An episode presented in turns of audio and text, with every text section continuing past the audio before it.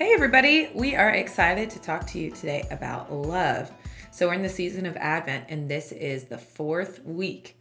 And um, so, on Sunday, we celebrated love, and we're really excited because I really believe that there is nothing more powerful than the love of God.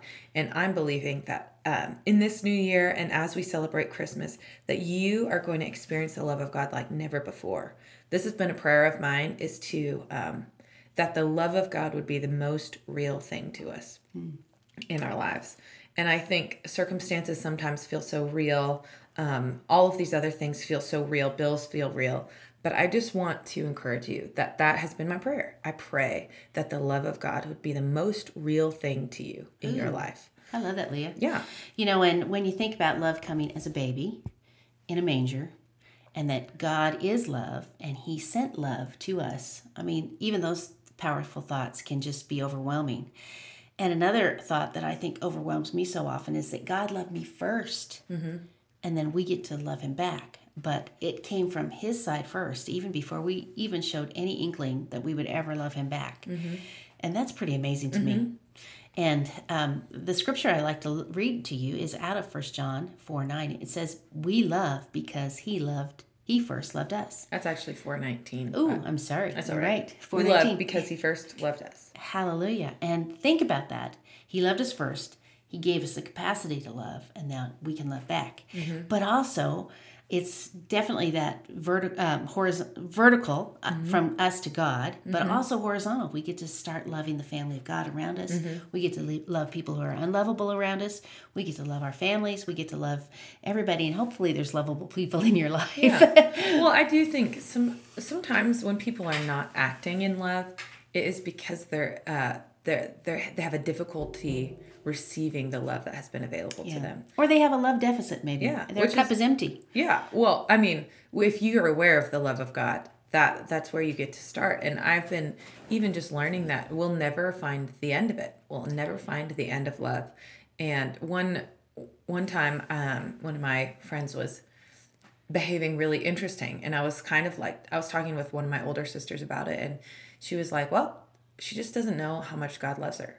and I was like, okay, I, I feel like that is not the issue. And then she was kind of explaining what that what that meant to her, and she was like, well, if you knew how much God loved you, you'd behave differently. If you knew mm-hmm. how much God loved you, you would live out of that place of love, not out of that place of duty and shame and fear and all of the other things that I think deficits of love make you behave out of.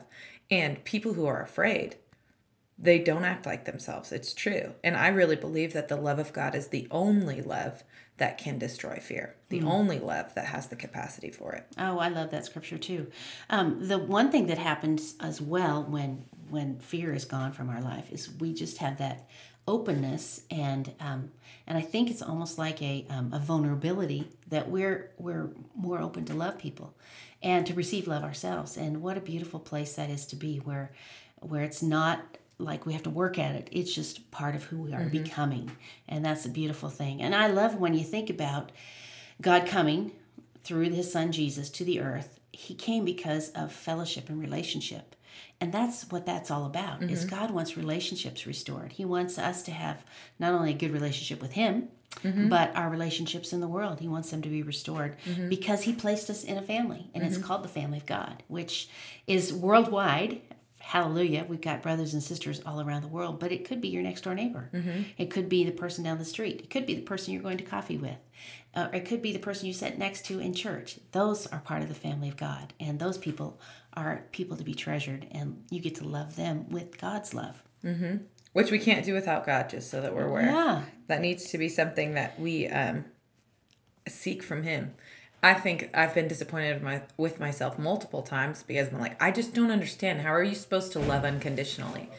And it was almost like God was like, You're not supposed to. I'm supposed to help you because you can't do it without Him. Yeah. And he, I can't do it without Him. It's very, very similar to how we need. Um, for the fruits of the spirit we need the spirit to display those fruits just like the love of god we need god to help us display that love right and um, i really I'll stand by this. I believe that the love of God is the most powerful thing. There's a verse in the Passion Translation in a psalm.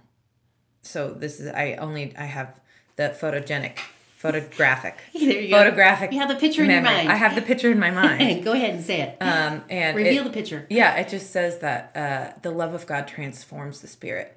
And Mm-hmm. I think many of us, even for our own lives, we're like, I want to dislodge this this trait or this habit that I felt like I've had forever. Or I want to I want to do something new. I want to dream bigger. I don't want to be, you know, X, Y, or Z. And I think that is um that's great and all, but we need to recognize that the love of God is what transforms us, and the love of God is what allows for those big mountains to be moved in our life and that is along with faith and all of these other things so i'm not i'm not discounting those things but i just really believe that if you're living out of the love of god your life will look so beautiful mm-hmm. and so full The scripture I'm thinking about is in 1 Peter 4 8, where it says, Above all, love each other deeply. And I think love calls us deeper. Mm-hmm. It calls us to a deeper place in friendship, in relationship with God, all those things. And then I love the last part of that verse. It says, Because love will cover over a multitude of sins. And, you know, there's sin all over, rampant in our world right now. Mm-hmm. And when we show the love of God, it's like fresh snow. Mm-hmm. You know, it covers all the ugliness and leaves beauty everywhere. Mm-hmm. And I, I'd love for you to think about that when you're thinking about how can I love somebody who might not be lovely.